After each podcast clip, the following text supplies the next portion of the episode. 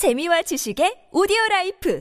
팟빵 안녕하세요. 군사특보입니다. 현지 시각 12월 5일 오전 6시 우크라이나군이 러시아 본토 깊숙이 자리 잡은 국경으로부터 무려 620km 거리나 떨어진 사라토프주 러시아군 최대 전략 폭격기들이 주둔하는 핵심 전략 기지 엥겔스 공군 기지에 엄청난 규모의 공격을 쏟아부어 초토화시켜 버렸다는 엄청난 소식이 들려왔습니다. 이 엥겔스 공군 기지는 러시아 본토 깊숙이 자리 잡은 최대 전략 공군 기지이며 얼마 전 우크라이나가 우리 한국의 현무2 C 탄도 미사일을 지원받을 경우 이를 사용해 타격할 것이라 예측되기도 했는데요. 그러나 우리의 도움 없이도 우크라이나군은 전략 타격이 가능한 수단을 자체적으로 갖추고 있었고 설마 설마 하던 이곳에 결정적인 타격을 가해 그동안의 복수를 실행하는 한편 앞으로 러시아의 미사일 공습으로 인한 추가적인 피해를 막는데 성공한 것입니다. 여러 OSINT 보도에 따르면 이 때문에 그동안 우크라이나 전역의 무고한 이들을 희생시키기 위해 각종 순항 미사일을 투발하는 데 동원되어 왔던 러시아 공군의 투폴레프 160M 블랙잭 초음속 폭격기 및 투폴레프 95MS 베어 전략 폭격기들이 대거 파괴되어 버렸다고 하는데요. 당시 폭발이 얼마나 엄청났으면 엥겔스 공군 기지로부터 약 4km 이상 떨어져 있는 프리브레즈네시의 한 주차장을 촬영하고 있던 CCTV에서도 주변을 환하게 밝히는 어마어마한 섬광과 잠시 뒤에 들려오는 폭음을 확인할 수 있습니다. 이 같은 엄청난 규모의 피해에 러시아는 경악을 금치 못했으며 관련 사실을 이번에도 단순한 화재 사건으로 은폐하고 축소시키려 하고 있는데요. 그러나 바로 이에 대응해 대규모의 보복 공습을 우크라이나에 가하려 했다는 점에서 역시나 러시아의 말은 거짓이라는 것을 알 수 있습니다. 그런데 러시아는 자신들의 핵심 전략 폭격기 기지가 초토화 활성화되자 격분해 이후 대대적인 공습에 나섰지만 오히려 쓸데없이 안 그래도 부족한 정밀 유도 무기에 재고만 대량으로 엉뚱한 곳에 퍼부어버려 전 세계를 상대로 망신만 더했다고 하는데요. 어떻게 된 일인지 알아보겠습니다. 전문가는 아니지만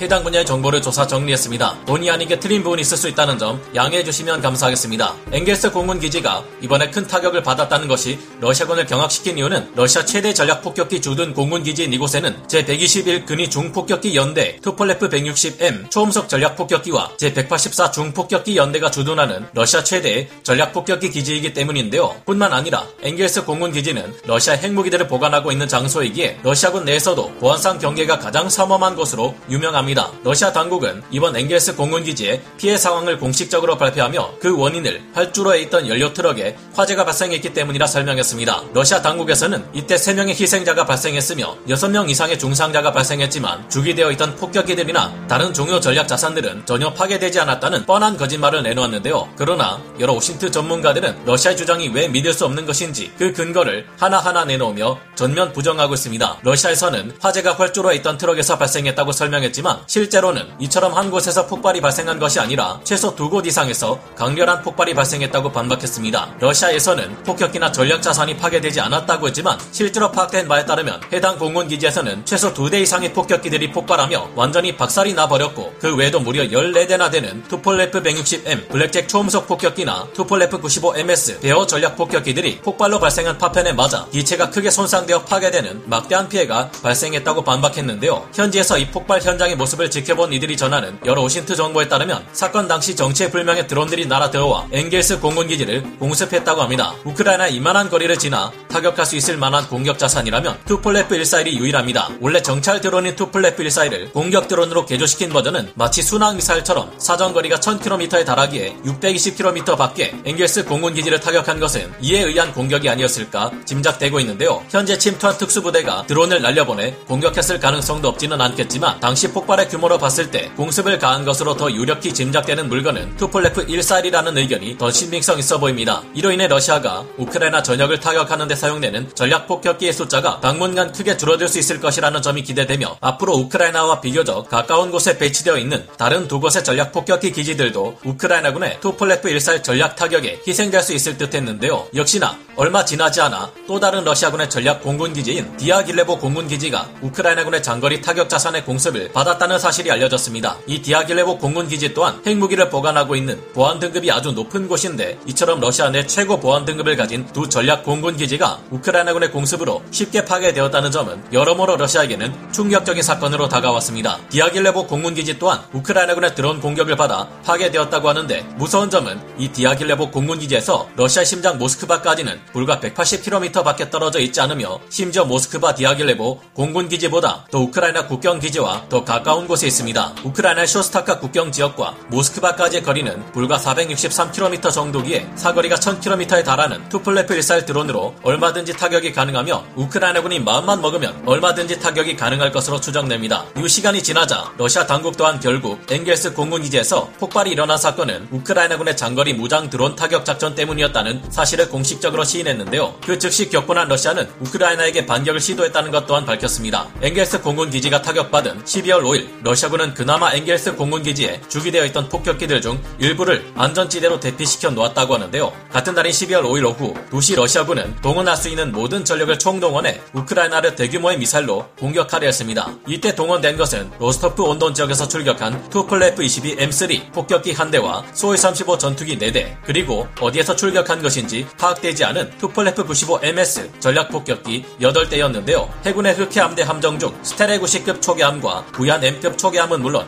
미사일을 발사하는 킬로급 잠수함 역시 함께 동원되었습니다. 이날 발사된 미사일은 수십 발 규모로 투플레프 22 M3 백파이어 초음속 폭격기가 흑해에서 KH-22 대함미사일 3발을 발사했고 투플레프 95 MS 베어 전략 폭격기들에서는 KH-101 미사일과 KH-55 미사일을 섞어 총 38발을 발사했습니다. 소위 35 전투기에서는 KH-59 순항 미사일을 총6 발 발사했고 우크라이나군의 방공 레이더를 타격하기 위해 KH-31P 대레이더 미사일 한 발을 발사하는 등 수많은 미사일들이 동원되었습니다. 이들 중 KH-59 미사일과 KH-31P 대레이더 미사일 7발이 우크라이나군 방공망을 향해 날아갔고 KH-22 초음속 대함 미사일은 우크라이나 군과는 상관이 없는 자포리자에 위치한 한 농가 건물과 오데사시에 위치한 창고로 향했습니다. 그러나 우크라이나군은 뛰어난 요격 실력으로 이들 중 무려 61발의 러시아군 미사일들을 모두 요격해 버렸다는 것이 밝혀졌는데요. 다만 그들 중 위협적인 것들도 있었는데 마 4.5의 속도로 무려 600km 범위 내의 목표물을 파괴할 수 있는 세 발의 KH-22 초음속 대함 미사일이 자포리자 및 오데사 지역을 향해 날아가 목표물을 파괴했고 사거리가 115km 이르는 KH-59M 미사일 또한 우크라이나군 목표물을 타격해 파괴하는 데 성공했다고 합니다. 안타깝게도 이 공격으로 인해 한 명의 무관이가 희생되기는 했지만 그 이상의 피해는 없었는데요. 반면 러시아는 값비싸고 안 그래도 재고가 바닥을 보여 10월에서 11월 이제 막 생산된 순항 미사일들을 가져오고 핵전쟁 대비용 순항 미사일까지 통상 탄두로 교체해 사용하고 있는데 우크라이나군의 피해는 없으니 환장한 노릇입니다. 이처럼 러시아가 목표와 전술마저 제대로 수립되지 않은 상태에서 귀중한 보정밀 유도 무기들을 또 한 번 의미 없이 소모시키는 결과가 발생하자 러시아 내에서도 이에 대한 비판이 끊이지 않고 있습니다. 이번 러시아군의 보복 공습은 훤히 날아오는 미사일들을 육안으로 관찰할 수 있는 대낮에 이루어져 우크라이나군의 요격을 도운 셈이 되었는데요. 오죽하면 우크라이나군은 이때 노후된 구식 유물이나 다름없는 독일제 게파드 자주 대공포를 사격해 육안 조준만으로 러시아군의 KH-55 순항 미사일을 요격해버렸는데 해당 영상이 공개되어 러시아군에게 조롱의 대상이 되고 있습니다. 새삼 그렇게 무서운 무기라고 불리던 순항 미사일이 아무리 아음속으로 이동하는 미사일이라 해도 그렇지 이렇게 요격하기 쉬운 물건이었나 하는 회의감이 드는데요. 만약 이 같은 순항 미사일 공습을 어두운 야간에 행했다면 이처럼 게파드 자주 대공포에 쉽게 요격당하지는 않았을지도 모르겠다는 생각. 미군이 걸프전 때 순항 미사일을 사용한 것처럼 대규모로 그리고 예상치 못한 여러 방향에서 동시에 우크라이나의 목표물을 향해 날아들었다면 요격이 어려웠을 텐데 아무래도 러시아군은 더욱 위협적인 무기가 될 수 있는 순항 미사일의 투발을 너무 단순하게 실시한 것 아닐까 하는 생각을 해봅니다. 여전히 러시아 내부에서는 엥겔스 전략 공군 기지가 우크라이나군의 공습을 받은 것에 대해 우려하며 이러다가 러시아 심장인 모스크바마저도 위험해질 수 있겠다는 걱정을 하고 있는데요. 이미 지난 10여 달간의 전쟁에서 러시아 본토는 여러 가지 방법으로 우크라이나군의 공격을 받은 바 있습니다. 눈에는 눈, 이에는 이라고 하죠. 이처럼 우크라이나군 자체를 공격하는 것은 몰라도 전선이 아닌 여러 대도시를 러시아가 각종 미사일로 공격해 된다면 우크라이나군도 똑같이 러시아 본토를 미사일과 무인기로 공격할 수 있다는 것이 알려진 만큼 더 이상의 러시아군 미사일 공습이 우크라이나 전역에 가해지는 일은 일어나지 않았으면 좋겠네요. 오늘 군사 돋보기 여기서 마치고요. 다음 시간에 다시 돌아오겠습니다. 감사합니다. 영상을 재밌게 보셨다면 구독, 좋아요, 알림 설정 부탁드리겠습니다.